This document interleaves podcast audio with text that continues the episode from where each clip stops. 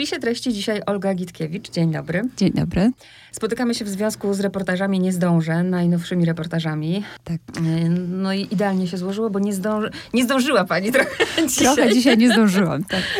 To myślałam, że już będę mogła nie wypowiadać tej frazy, ale okazuje się, że ona jest ciągle aktualna. Tak, bo przyjechałam pociągiem właściwie dwoma i miałam wszystko tak wycyrklowane z niewielkim zapasem. I okazało się, że no, błąd. Da się w tym kraju wycyrklować? Tak, żeby... Trzeba mieć zapas i hmm. trzeba być chyba opanowanym, bo łatwo bardzo o nerwy w transporcie publicznym. Kiedy ja myślałam, że właściwie nie ma już tematów na reportaż, bo już chyba za wszystko się ludzie wzięli. Jak przeczytałam właśnie o czym są te reportaże, a to już było wiele miesięcy temu, jak przeczytałam, hmm. że, mhm. że jest to w planach, to mówię, nie, ja, ja chcę to przeczytać, y, bo troszkę mnie to też dotyczyło, dotyczy mojej rodziny i rzeczywiście przeczytałam z wielką uwagą tę książkę. Tam jest jakby tej problematyki dużo. Świetnie pani zaczyna od mhm. opisu Stanów. Później, e, tu nie chcę spoilerować, ale rewelacyjnie się państwo zaskoczycie, jak będziecie czytać o eksperymencie. Mm, mhm. Bo ja, ja tak na początku tak? wzięłam to bardzo na serio, zanim doczytałam, że chodzi o eksperyment. Mhm. I, I tak mnie odrzuciło. Ale żeby ta książka powstała, 21 miesięcy, 34 tysiące kilometrów pociągiem, 3-400 samochodem, 300 na pieszo i 2-200 busem. Mhm. Duży wysiłek to był? Teraz myślę, że nie. to znaczy, na pewno był to jakiś wysiłek, zwłaszcza że na początku założyłam sobie, że będę się poruszać tylko transportem publicznym, żeby zobaczyć, jak on działa albo jak on nie działa.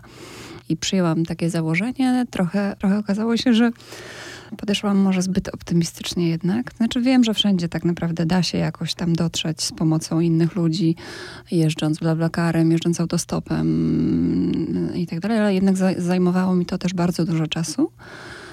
Ja tak przez półtora roku jeździłam mm, busami i pociągami, dlatego też jest taka proporcja, że pociągi w Polsce to są jednak te duże dystanse, oraz koleje aglomeracyjne wokół e, dużych miast. A busy to są, to jest ten środek transportu, którym się pokonuje 15 km, 20 km, czasem 50. I po półtora roku stwierdziłam, że jednak wsiadam do samochodu i wracam w niektóre miejsca.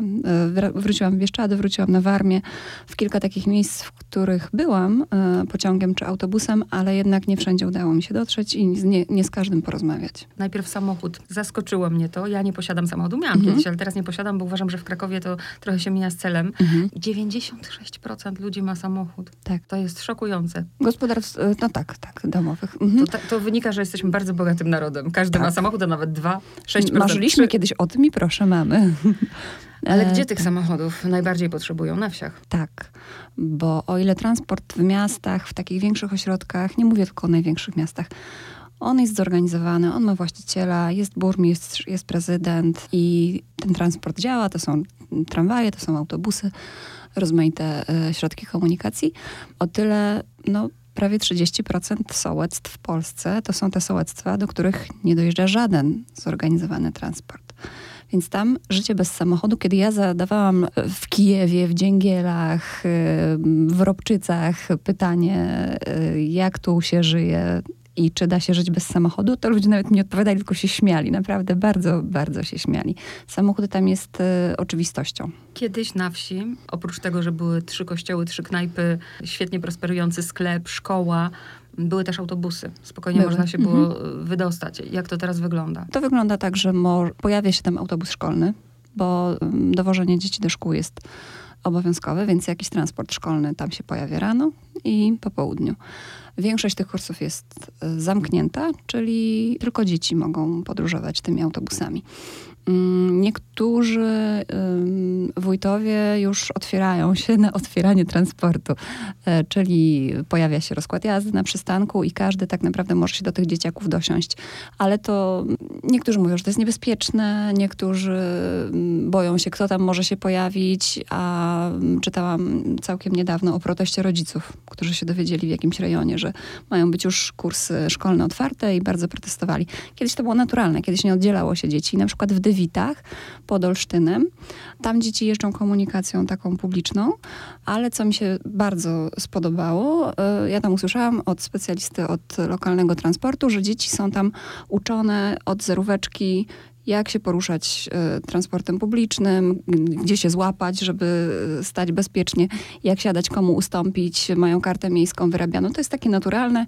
I mają takie swoje powiedzenie właśnie, że czym skorupka za młodu nasiąknie, że te dzieci jak będą przyzwyczajone do tego, żeby nie jeździć samochodem, nie być podwożonymi, to będą pewnie korzystać z transportu publicznego. Akurat wiem, gdzie są Dewity. Dewity mm -hmm. są przy bardzo, przy takiej naprawdę głównej e, trasie e, do tego Olsztyna tak. i tam jest łatwo, ale myślę teraz o takiej tak. wiosce na Mazurach gdzieś, albo na Warmii. Mm -hmm. Też dosyć blisko Olsztyna są takie.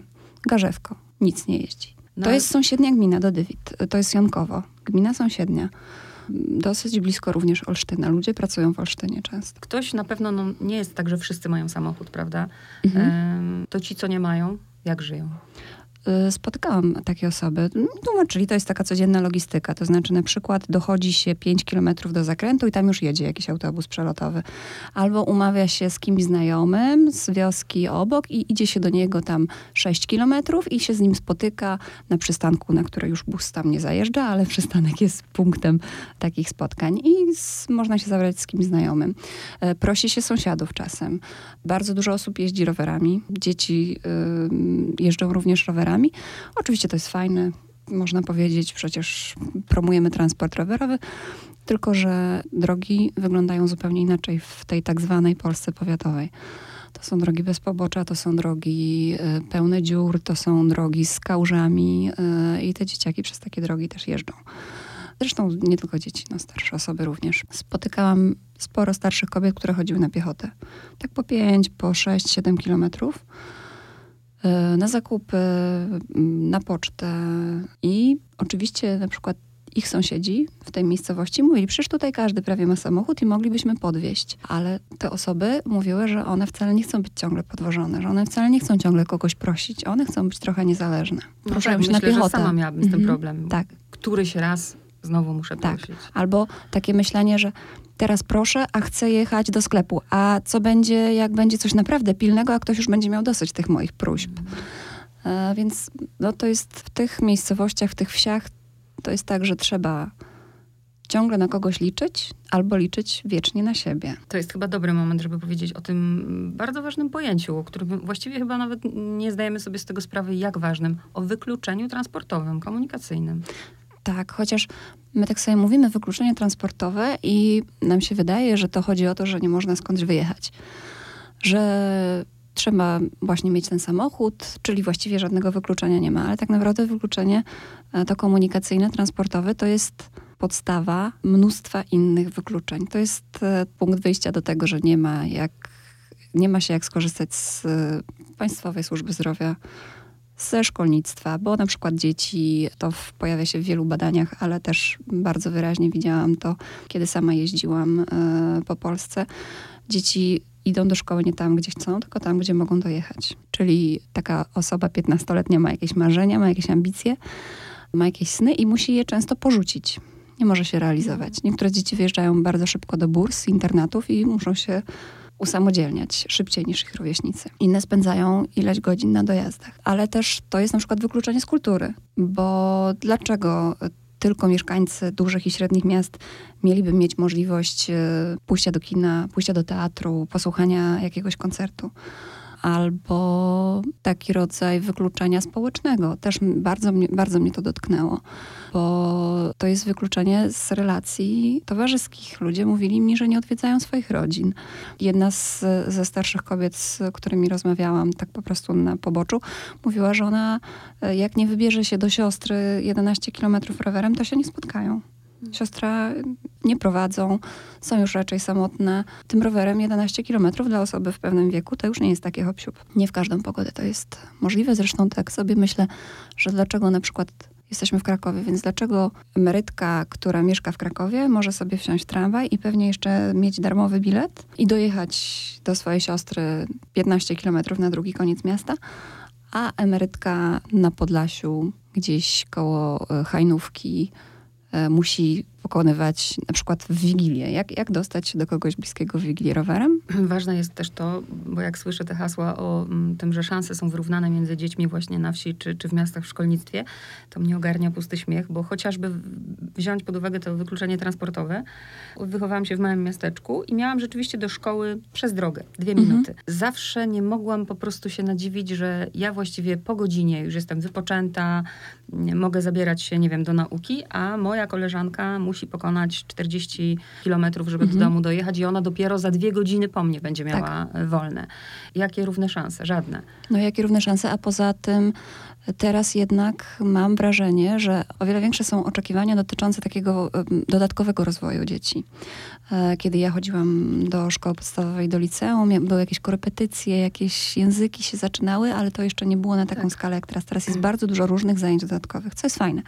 Ale te dzieci, które nie mają jak na nie dojechać, albo muszą wybiegać ze szkoły, bo, autobus, bo tak. autobus E, one nie skorzystają z takiej oferty, one nie będą miały takich szans. Tak samo wyjazdy, myślę o mojej siostrzenicy, która mieszka w malutkiej wiosce. Rodzice muszą ją dowieść 11 kilometrów do miasteczka, tam wsiada w pociąg i jedzie do jeszcze większego miasta. Mhm. Więc jeżeli by się coś w tej szkole odbywało wieczorem o 18, wyjście do kina mhm. do teatru, to już jest problem. Mhm. To już by tak. wymagało noclegu albo zaangażowania rodzica, który musi jednak pokonać ten dystans mhm. samochodem większy.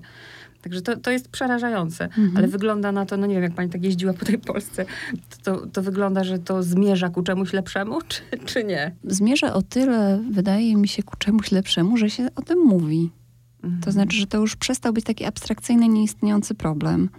Takie mam wrażenie, bo dwa lata temu, kiedy komuś tam mówiłam, że mm, piszę książkę o transporcie publicznym, to jeszcze było takie, no takie, a czyli o czym?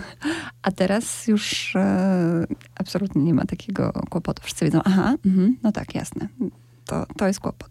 Tylko zastanawiam się, na ile właśnie ludzie, którzy mieszkają w takim chociażby Krakowie, mają w ogóle mhm. świadomość tego problemu. A gdyby tak popatrzeć na Polskę, bo wzdłuż i wszerz, rozumiem, była pani we wszystkich mhm. rejonach, to gdzie jest gorzej z tym transportem? Na zachodzie czy na wschodzie? Na wschodzie. Myślę, że na wschodzie, chociaż tak naprawdę w każdym powiecie, w każdym województwie są takie miejsca, w których jest po prostu trudno. Bez samochodu własnego nie ma transportu. Na przykład bardzo trudno jest przejechać e, granice województw. To dotyczy każdego rodzaju transportu. E, tak jakby te granice województw były mhm. niczyje. Pociągi wiadomo, bo są w obrębie województwa, z busami jest podobnie, one tylko niektóre y, jeżdżą przecież na dłuższe dystanse.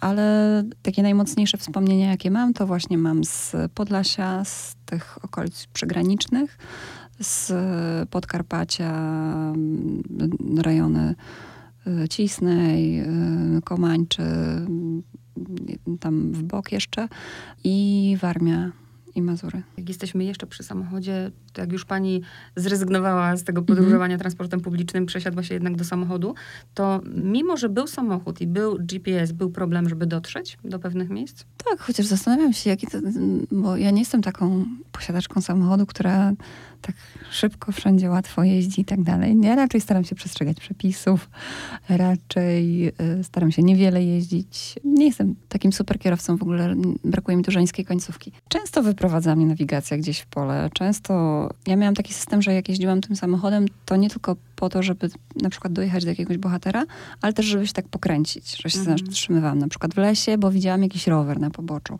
y, w rowie. No i tam okazywało się, że ktoś sobie tam chrust zbiera, że dojechał tym rowerem. Albo właśnie sprawdzałam, jakie są drogi.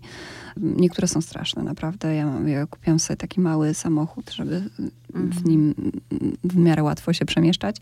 I ten samochód wiecznie podskakiwał na jakichś wybojach, na jakichś łatach, na, na, właśnie na tym, że nagle kończyła się jezdnia i zaczynał się dziwny piach. Ale na pewno samochodem jest się łatwiej poruszać po Polsce, bo my jednak w te drogi trochę inwestujemy. Tylko, że tutaj też pojawia się kolejny poziom wykluczenia. To znaczy inwestujemy w drogi szybkiego ruchu i w autostrady. A drogi powiatowe, drogi lokalne, coś tam się dzieje gdzie niegdzie, ale one wyglądają fatalnie. Więc kierowcy w powiatach, tak to nazwijmy w Polsce powiatowej, którzy te samochody muszą mieć, bo, bo one im są niezbędne, Wydaje mi się, że ich samochody też szybciej się niszczą. Tak. Dojazd jest trudniejszy, te drogi się jeszcze bardziej niszczą.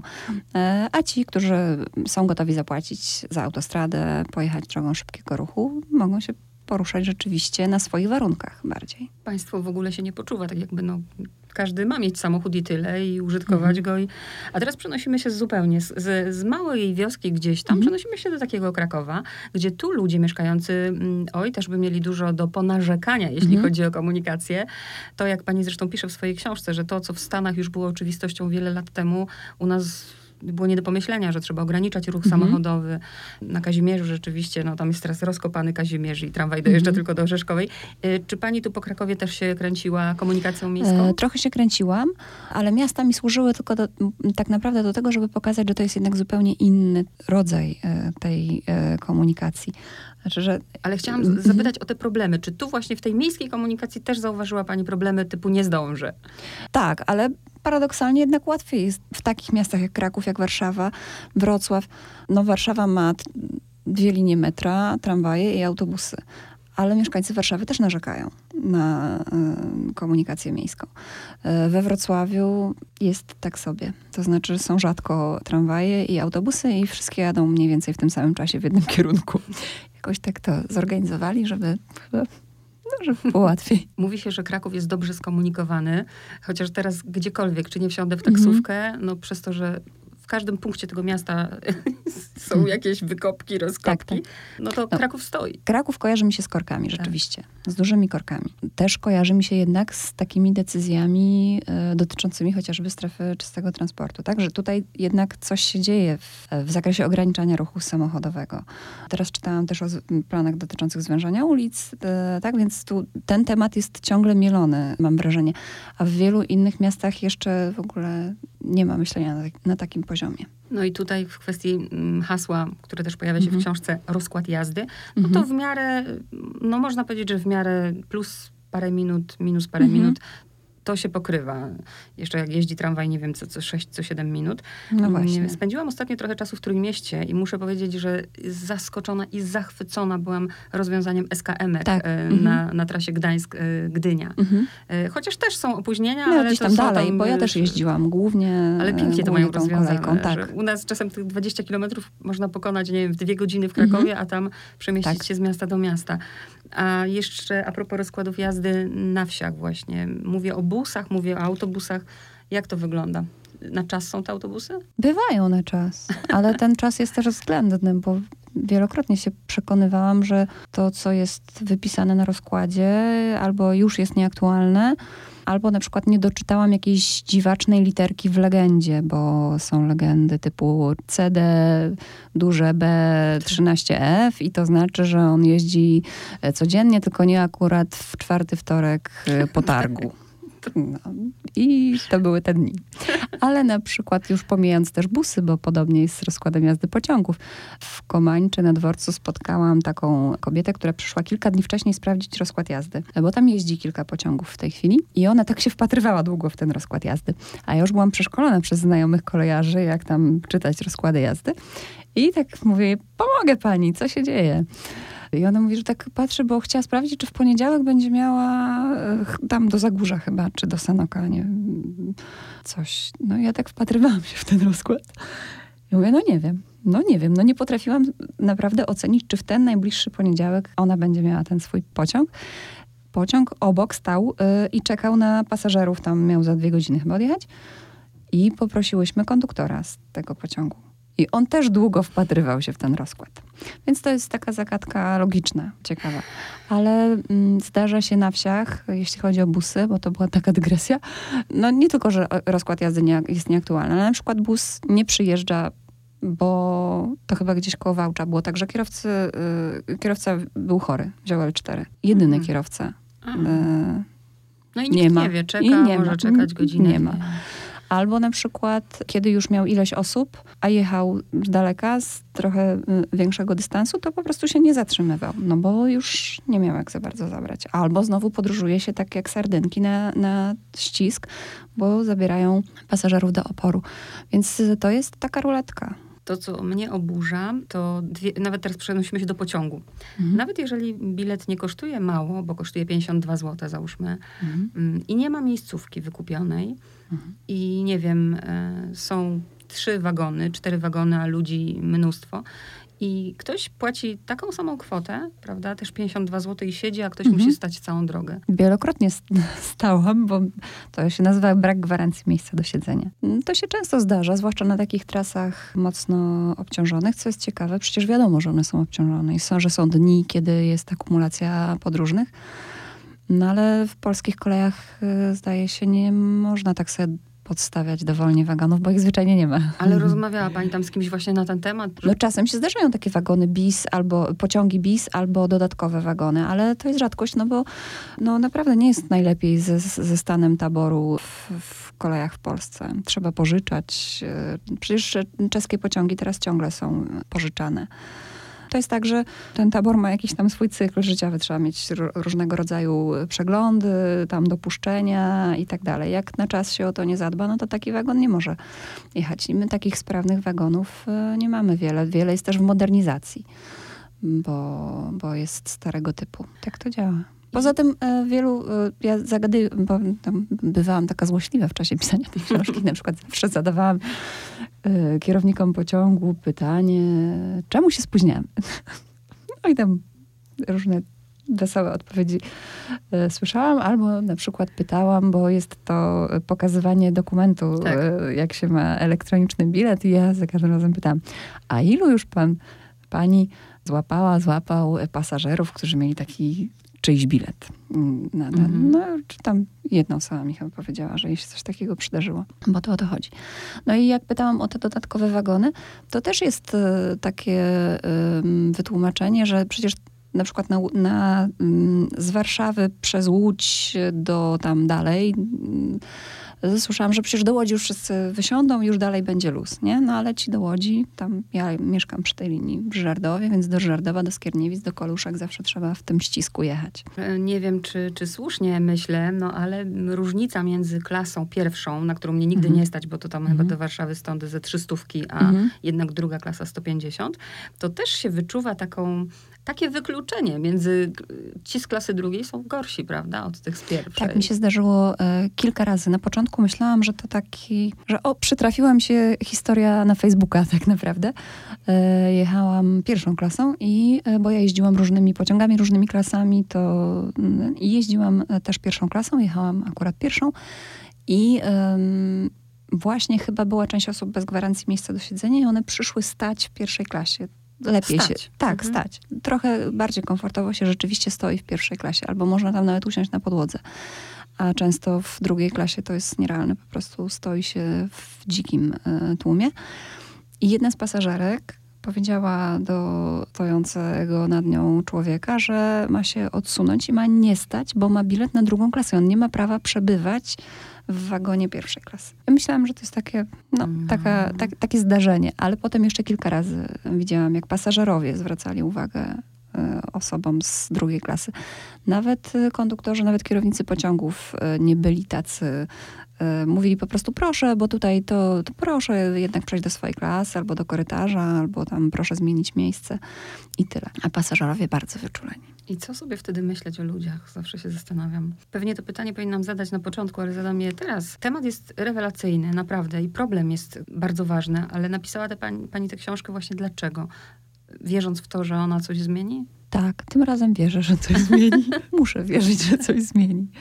Znaczy, ja oczywiście y, nie jestem naiwna, bo trochę już pracuję w tym zawodzie i w życiu bym się nie odważyła powiedzieć, że taka książka y, przyniesie zmianę, bo zmiana to zawsze jest ileś takich kamyczków, ileś rzeczy musi się wydarzyć. To jest nierealne, żeby na przykład ktoś przeczytał książkę i nagle zaczął zmieniać prawo albo nie, ale myślę, że to będzie może jeden z takich kamyczków, że od iluś lat już są specjaliści od mm, transportu publicznego, różne fundacje, Klub Jagielloński, badania Michała Wolańskiego. E, to wszystko jakoś tam się składa na to, że może teraz rzeczywiście mocniej ten temat wybrzmiewa i Rzecznik Praw Obywatelskich się nim zajmuje. I e, do tego moja książka, książka Karola Tramera o kolei. To wszystko może złoży się na to, że, że rzeczywiście zacznie się więcej mówić i może ludzie zaczną też bardziej egzekwować te swoje prawa, bo to jest jednak prawo obywatelskie, to jest prawo każdego z nas. To nie jest jakieś widzimisię, to nie jest taka...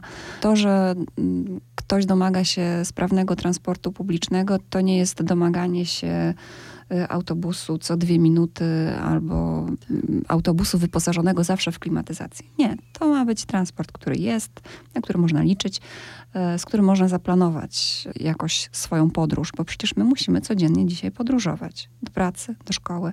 Bardzo nam się zmieniło życie i właściwie mobilność to nie jest żadna mobilność turystyczna, tylko taka codzienna, nasza krzątanina. A przecież rozmaite ustawy nakazują samorządom organizowanie transportu publicznego, więc ludzie mają prawo się tego domagać. Oczywiście nie można tutaj uciekać od piątki PiSu i od ustawy autobusowej.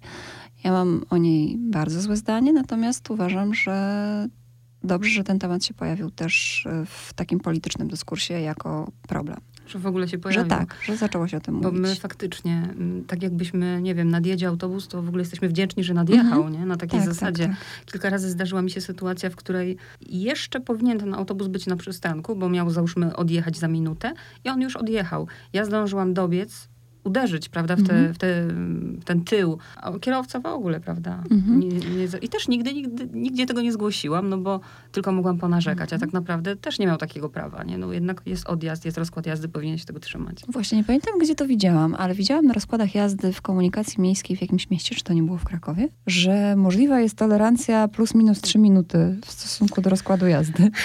No, I ale tak trzy sobie- minuty to jest dużo. Nie? Ale właśnie 3 minuty to jest dużo. To jest No. naprawdę dużo, jak, y, jak wychodzi się na konkretny czas. Znaczy, chodzi mi o to, że bardzo mnie zdziwił ten zapis, bo w ogóle nie Mhm. powinno go być. Bo co to znaczy? Przychodzę, a okazuje się, że już minutę temu jednak odjechał? No i na koniec jeszcze porozmawiajmy, mm, bo to też jest bardzo ważne, jeszcze w obliczu tego wypadku, który się wydarzył Tak. w Warszawie, o sytuacji pieszych. To jest bardzo dramatyczny wypadek i wiem, że bardzo dużo ludzi y, i w bardzo wielu mediach y, pojawił się ten temat. Tylko, że ja uważam, że trzeba mieć świadomość, że takie wypadki zdarzają się codziennie. Codziennie piesi giną na drogach. Ten wypadek rzeczywiście bardzo ludzi poruszył, dlatego że to był młody człowiek, który szedł z rodziną, zdążył tę rodzinę uratować, a sam zginął. W dodatku e, tutaj mamy taki, mm, taki, taki schemat, y, trochę taki stereotyp, czyli kierowca BMW rozpędzony, tak, 100, 120 czy 130 kilometrów on jechał przez przejście dla pieszych. E, Więc to jest naprawdę dramatyczna e, sytuacja, ale takich sytuacji na bardzo wielu polskich przejściach i na bardzo wielu polskich drogach zdarza się mnóstwo codziennie. Piesi są bardzo słabo chronieni jako użytkownicy drogi. Pieszy w starciu z rozpędzonym samochodem nie ma szans. E, Rozpędzony samochód będzie, kierowca może narzekać, że będzie miał jakieś gniecenie albo może zbitą szybę. Ale pieszy nie jest zagrożeniem dla kierowcy, tylko dla jego samochodu, a piesi giną. Mm, Bo kierowcy w Polsce no, mamy taką łańską fantazję i taką nonszalancję w podejściu do przepisów, mam wrażenie. Już I teraz myślę jeszcze o sytuacji, tutaj mamy duże miasto, chodnik, y, przejście, Mhm. a myślę też o sytuacjach właśnie, gdzie wiejskie drogi nie ma pobocza. Mhm. Ludzie muszą E, wrócić z pracy, bo nie mają są, autobusu. Tak, są niewidoczni, bo przecież nie ma tam oświetlenia. Tak. My mamy oświetlenia, doświetlanie przejść, y, jakieś pasy kolorowe, więc, więc uwaga kierowcy rzeczywiście może bardziej być na tym pieszym skupiona, ale wielokrotnie mi się zdarzało, że starsze osoby prosiły mnie, żebym pomogła im przejść przez ulicę. Czyli ludzie się też boją. Mhm. Rodzice boją się puszczać dzieci do szkoły. Kiedy ja chodziłam do podstawówki, to ja w drugiej klasie chodziłam sama do szkoły, e, prawie 3 kilometry miałam do szkoły na piechotę. E, Mój syn jest w czwartej klasie, ma do szkoły 750 metrów i dwa ruchliwe przejścia, na których regularnie e, dochodzi do jakiegoś potrącenia albo stłuczki i boję się puszczać go samego. Testowo czasem puszczamy go samego i ja wtedy idę kilkadziesiąt metrów e, za nim. Jeszcze myślę o tym, że kogo ja się boję, teraz się na mnie oburzą wszyscy, bo pięknie jest e, infrastruktura dla rowerzystów Mhm. rozbudowana, ale ja się na przykład coraz częściej boję rowerzystów, którzy Tak. zachowują się okropnie. Tak, bo polskie drogi to jest takie pole konfliktu wiecznego. I rzeczywiście osoba, która się porusza na pieszo, jest w ogóle na samym dnie tego konfliktu. Ona musi wszystkim ustąpić, na wszystkich uważać. Oczywiście ja wiem i znam te komentarze, że piesi to są ślepe krowy, ameby, które tylko się gapią w smartfony i w ogóle wiecznie dochodzi do wtargnięć na jezdnię. Ale żadne badania tego nie potwierdzają. To jest jakieś uogólnienie i rzeczywiście, o ile zaczęliśmy myśleć już o, o rowerzystach, o budowie infrastruktury dla rowerzystów i już jest jakimś rodzajem oczywistości to, że ma się pojawić sensowna droga rowerowa, to o pieszych dopiero zaczyna się Mhm. mówić. I to właśnie przy okazji takich tragicznych wypadków. Niestety. Ostatnie pytanie. Co panią przy pracy nad tą książką, nie wiem, najbardziej poruszyło, zdziwiło, zaskoczyło gdzieś w Polsce? Hmm, no tak. Szok przeżyłam w zakładach naprawczych taboru kolejowego w Poznaniu. Byłych. Bo też nie spodziewałam się tego. Ja pojechałam do ym, człowieka, który pracuje na kolei i chciał mi trochę o tej kolei opowiedzieć. Opowiedział mi dużo, zrozumiałam wiele rzeczy dzięki niemu, ale on z nienacka powiedział, że teraz mnie zabierze na wycieczkę. I poszliśmy w jakieś takie ruiny. Pokazał mi ogromny zakład, który kiedyś za, zajmował się em, naprawą e, lokomotyw i wagonów. A teraz jest to no, obraz nędzy i rozpaczy. Tam tylko chodzi się pić e, albo może zabiera się dziewczynę na spacer. Więc to była dla mnie naprawdę taka... tak, rozmawiamy sobie tutaj o rozkładach jazdy i tak dalej i nagle takie, takie uderzenie. Ale ja tak naprawdę ja jestem taką reporterką, która się ciągle dziwi. ja wszędzie prawie, każda moja podróż to, to, to były tego typu, e, tego typu zaskoczenia. Sama sobą też byłam zaskoczona, że jednak kupiłam ten samochód i że jednak jeździłam nim, bo wydawało mi się, że, że, że dam radę, ale nie dałam. Może też ma tu znaczenie to, to że jestem kobietą. I że zwyczajnie bałam się czasem polegać na mm, autostopie i na tym, że ktoś Mhm. mnie e, że ktoś mnie podwiezie. Bardzo dużo ludzi do mnie pisało, bo y, jakoś wieść o tym, że ja piszę, się rozniosła i bardzo dużo ludzi się ze mną kontaktowało. Ludzie do mnie pisali, ludzie mi opowiadali swoje historie. Nawet jak już, jak już skończyłam pisać, to i tak dalej do mnie pisali. Mówili, a wie pani, u nas to, to i to, albo wie pani, siostrzenica dostała się na studia e, do Olsztyna, to jest 30 kilometrów, nie ma jak dojechać na te studia. Więc takich historii było dużo i każda z nich dla mnie była jakoś tam poruszająca. Olga Gitkiewicz, dziękuję bardzo. Dziękuję. Mogłybyśmy pewnie rozmawiać i rozmawiać, bo co chwilę wyskakuje jakiś problem, ale Państwu życzymy, no cóż, żebyście wszędzie zdążyli na czas. I sprawnego transportu. Dzięki.